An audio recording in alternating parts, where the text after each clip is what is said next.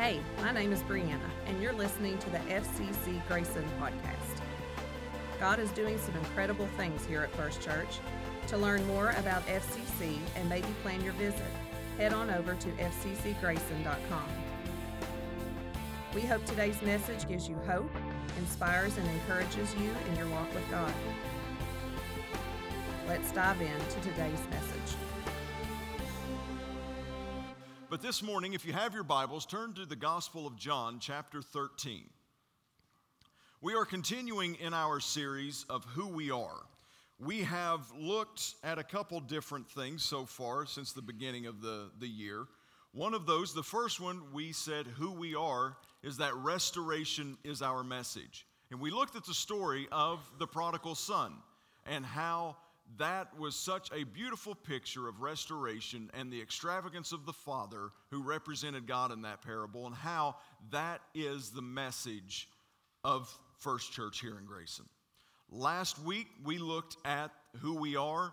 People are our hearts. And we looked at the story from the New Testament of the paralytic man who was lowered in front of Jesus because they were in a room were in, in a house where they couldn't get him in to see Jesus. So they did not stop. They continued to persist until they found a way to get their friend into the presence of Jesus. So people are our hearts.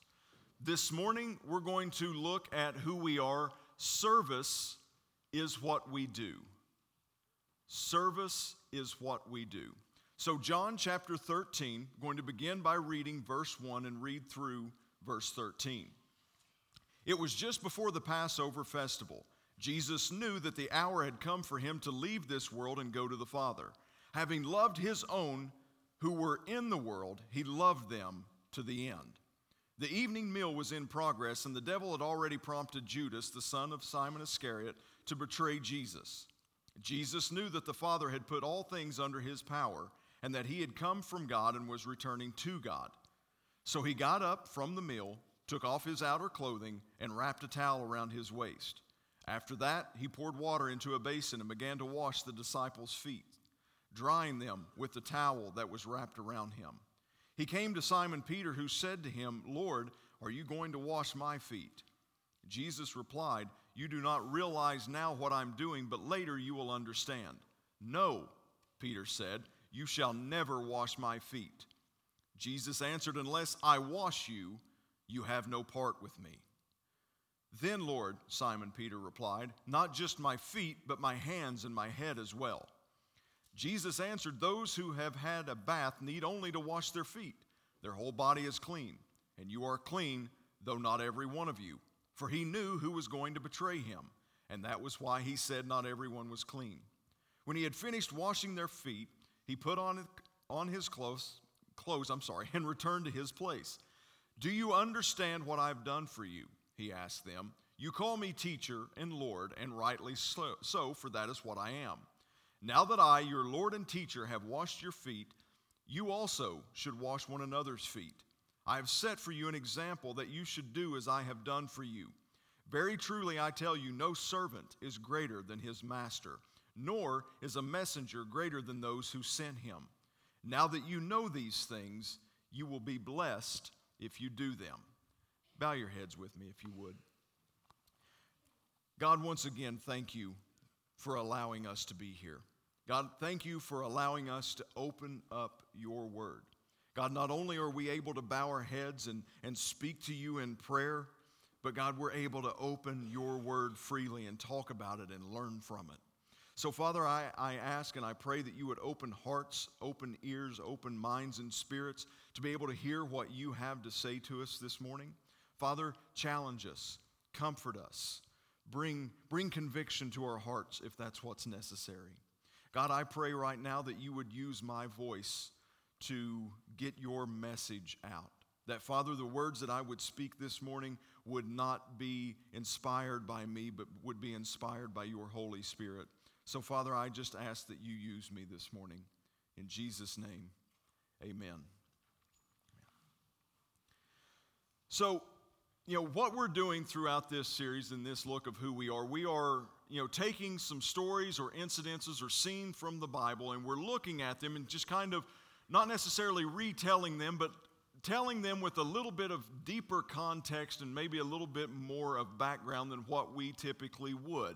This is not so much a, you know, two, three point message and practical takeaways, but these are just revealing to us the heart of what God wants us to be doing as believers and as a church directly from His Word. Now, in ancient times, clean feet were a big deal. Okay? They had sandals that they went around with. And in the, in the times, there, were, there wasn't a whole lot of solid roadways. It was, it was dirt, it was nasty. If it was raining, it was mud, it was wet, it was just gross. And I'm sorry, I, I'm just going to make this overall statement here. Feet are just kind of gross to begin with. Yeah, I mean, they're just kind of gross to begin with. And then if you get dirty feet, like really dirty feet, then ooh. All right, just ooh. So we're looking at this scene. Here we are, the Passover festival is beginning. I want us to keep in mind throughout this whole time that we have here together that this is the Thursday before Jesus' death. This is the Thursday before he goes to the cross as a sacrifice for you and I. And here he is in one of the final moments with his disciples, these people who have given their lives for him, these people who have abandoned everything to follow him. And here he is stowed away with them in this kind of what is a swan song of Jesus' final moments here on earth. Now, I don't know if, if you guys think about this, but I, I think about this more frequently than what I used to. But as you get older, and I think that as you begin to understand that you know, the, the limits to your mortality and understand that our time here is very fleeting and we know that the end is coming, the legacy that we leave becomes a very big deal. At least for most people it does because I know that when we're younger we're thinking about what can we acquire? What can what goals can we achieve? What am I going to do with my life? And I believe that that question of what am I going to do with my life becomes what have I done with my life as we recognize that we're ending, you know, getting kind of close to the end and that perspective changes.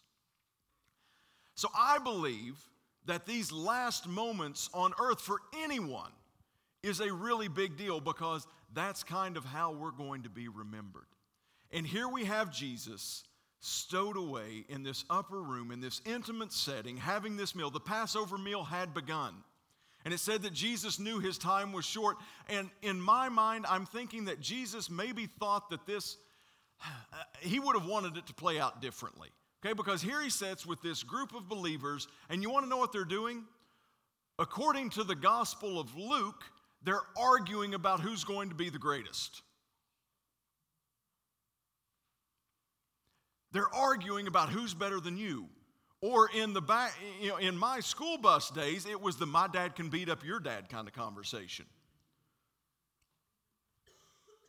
But here they are, and, Jesus, there has to be disappointment on so many different levels in my mind this, this morning because when you walked into a house in this culture, there was a wash basin there with water because you were supposed to wash your feet when going into the house. Much so the disciples hadn't done that. So there would have been disappointment there. They were the Passover meal had already begun and when they had a meal at this time in this culture, they didn't do it kind of the way that we do. You know, we all gather around a table. It was, you know, they they gathered around a table, but they kind of reclined. They laid on their side and and there was a really good chance that someone's feet may be in your general area. I'm perfectly fine with them all being under the table in our culture right now. I don't know about you guys, but if, if I'm sitting at a table and somebody just cranks some feet up there on the table,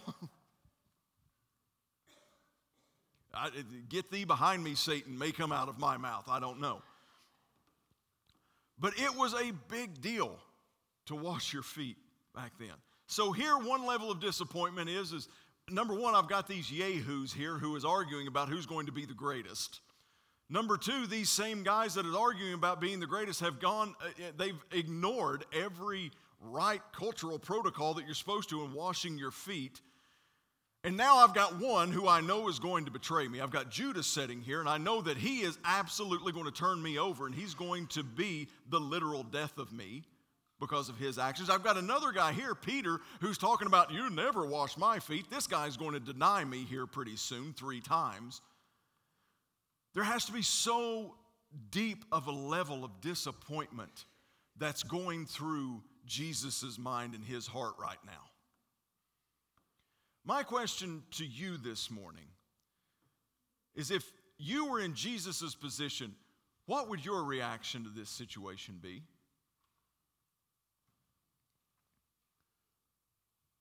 I tell you what, I can think that mine would be. I would just start introducing truth. And I can't say that I would be introducing it with love at this point. It would be truth.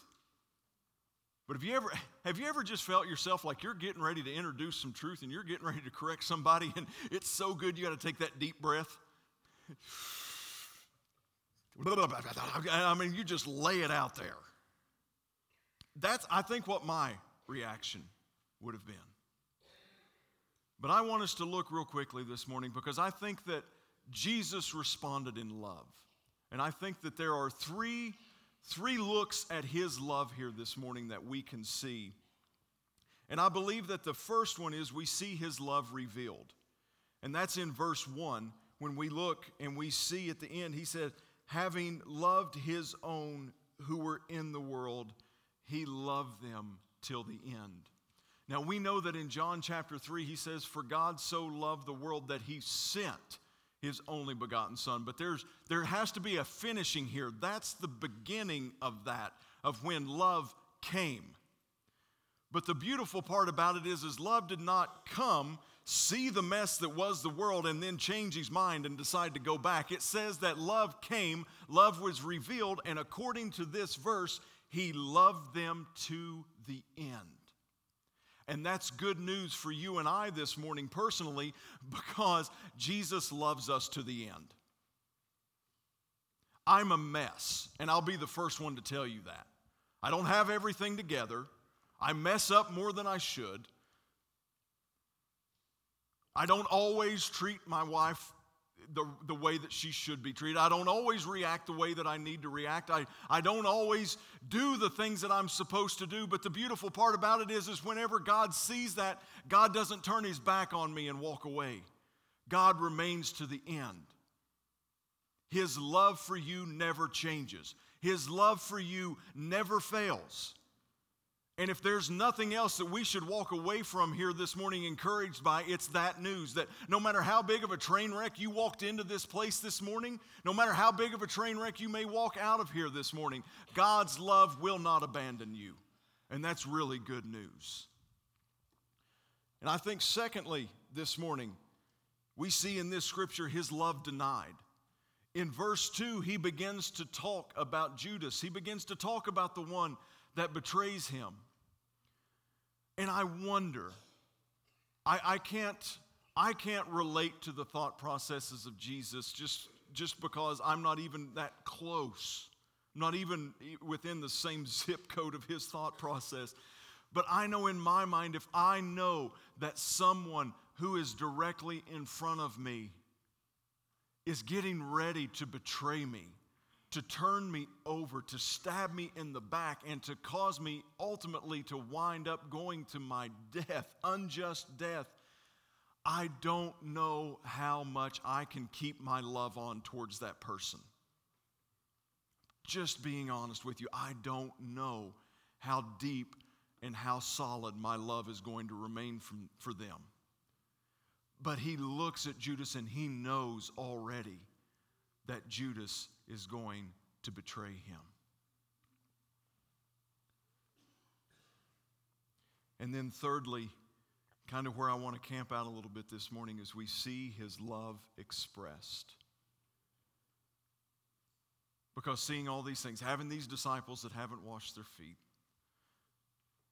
seeing these disciples who are arguing about who's going to be the greatest. And you know what we see here, both with the lack of, of washing their feet and with the arguing about who's going to be the greatest? We see pride.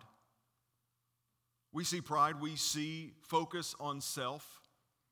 They're self absorbed. And I think that if we're all really honest this morning, pride is something that we all struggle with as well.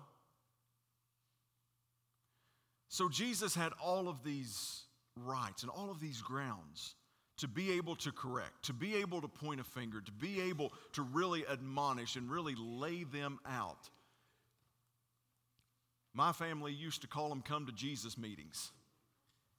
I don't know what you all called them, but whenever I heard we got to have a come to Jesus, man, I'm going to go to Jesus before we have this meeting, all right, because this is not going to be good.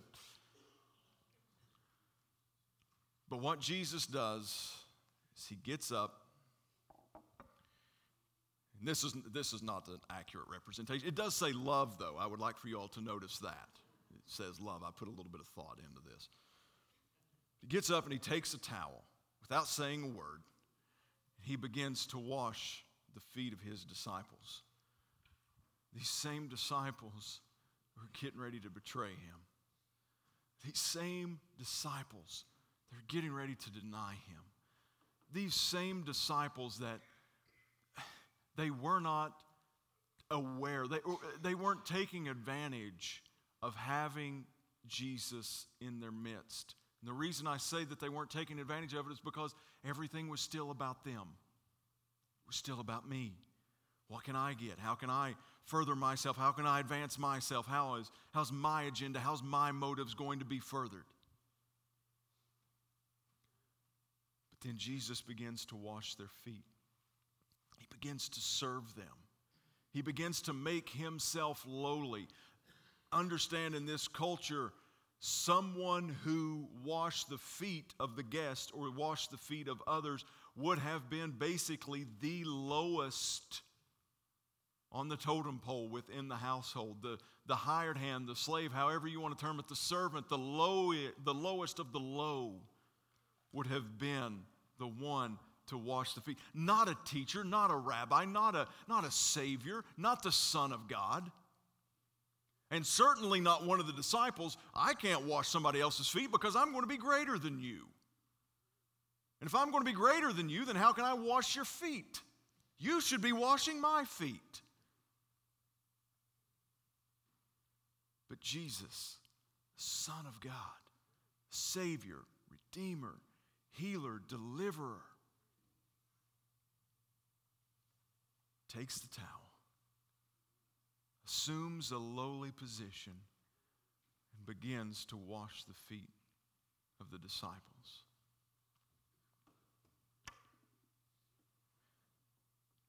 Kevin, this morning in our prayer time, made a really poignant statement, and I'm going to steal it since he trademarked it at the end of the statement.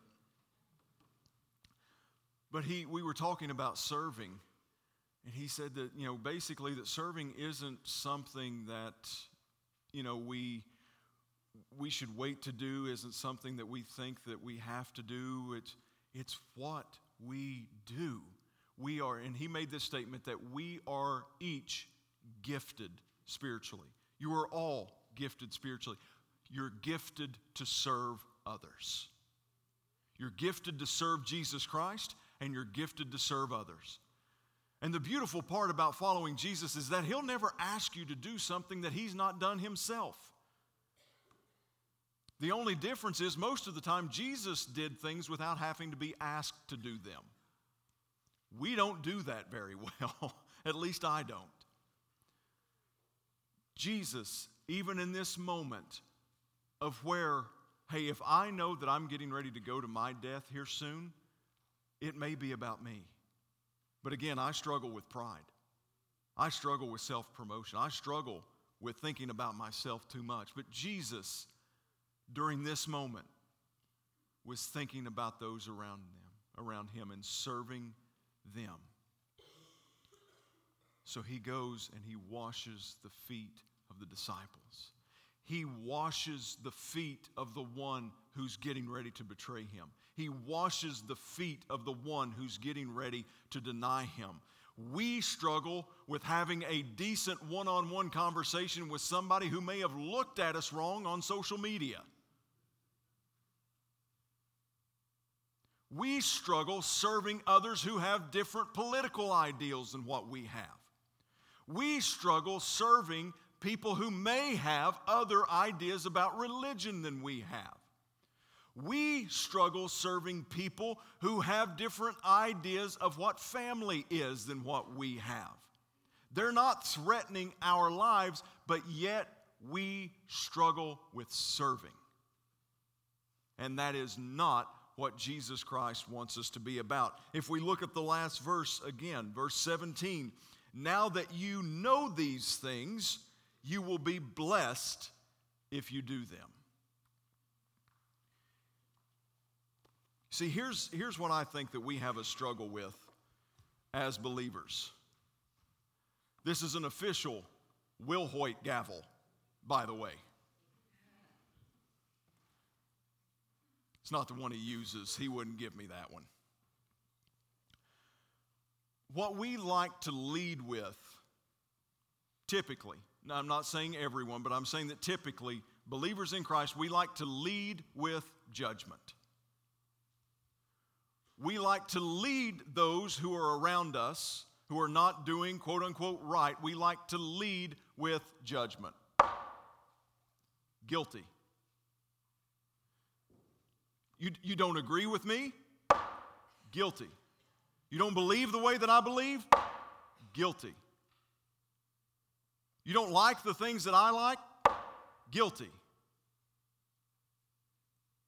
We lead with judgment far too often. When most of the time, Jesus wants us leading with the towel. He wants us leading with service. He wants us leading with love. He wants us impacting a community. He wants us impacting a region with the love of Jesus Christ. And one of the ways that we show the love of Jesus Christ is by serving. This rarely, I will say rarely, shows the love of Jesus. This shows judgment. Now, I will say, I do believe that it's important for me to say this. In 1 Corinthians chapter 5, Paul gives us instruction on judgment. He says that in 1 Corinthians chapter 5 that believers have no business judging the world. I, I, I tell you what, I, just, I didn't have this in my note, but I'm going to read this just so you know I'm not making it up. 1 Corinthians chapter 5. Verse 12, if you have your Bible and you would like to follow along with me. What business, business is it of mine to judge those outside the church? Then he puts he doesn't stop there. Are you not to judge those inside? See, I think we have it backwards. I think that we believe our job is to judge the world. And when we get into here in our relationships in here, it's like, don't, don't, don't bring that up. Don't judge me. See, I think we've got it backwards because what Scripture's telling us is like, don't judge sinners. Don't judge the world. Verse 13 God will judge those outside. Now, I, I, do believe that it would be remiss of me not to point this out. I believe that there are times that, as brothers and sisters in Christ, as Paul was talking about in 1 Corinthians 5, that there needs to be judgment within the house, but it has to be done in love. You see, this. No, okay. This hitting something doesn't make that loud of a sound. It's not as impact, it's not as hurtful. But that, on the other hand, that's loud. See, none of y'all sleeping today. All right? I think I'm just going to keep this up here and just keep a watch as I'm preaching.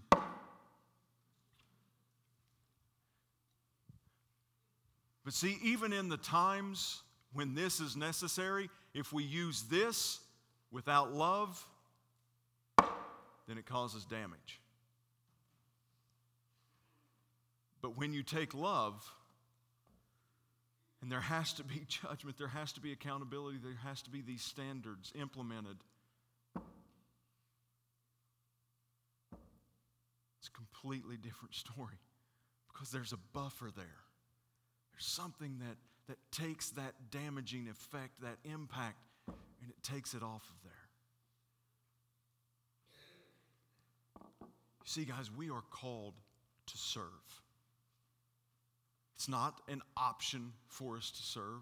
It's not a, well, if I get the chance, I need to serve, or if, if the opportunity comes in front of me, then I will serve. No, you are supposed to be serving as an individual, as a believer. We're supposed to be serving as a church. Why? Because Jesus Christ did so, and He said, Now that you know that you should be doing these things, if you do them, you're going to be blessed. Who we are, we serve because Jesus Christ first served us. I want to go ahead and ask the, the worship team if they would to come up here.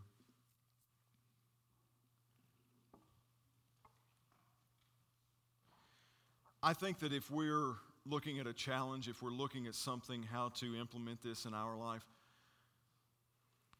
what would these relationships, maybe the people that you work with, maybe the people that you are just, maybe it's a parent group, someone, you know, your child, you, your kid plays sports or does an extracurricular activity or is involved with something with one of these parents that you just don't like. No pointing fingers, okay? Let's, let's not do that. But what would it look like if we led with service. And even the people that we had the toughest problems with, the, mo- the, the deepest rooted issues with, what if we looked at them through a lens of service first instead of judgment first? Looking at the people that may, maybe, maybe just trying to look at them and, and say, God, show me who they are in you. God, how do you see them? Because our natural fleshly inclination is always going to be to judge and not to serve.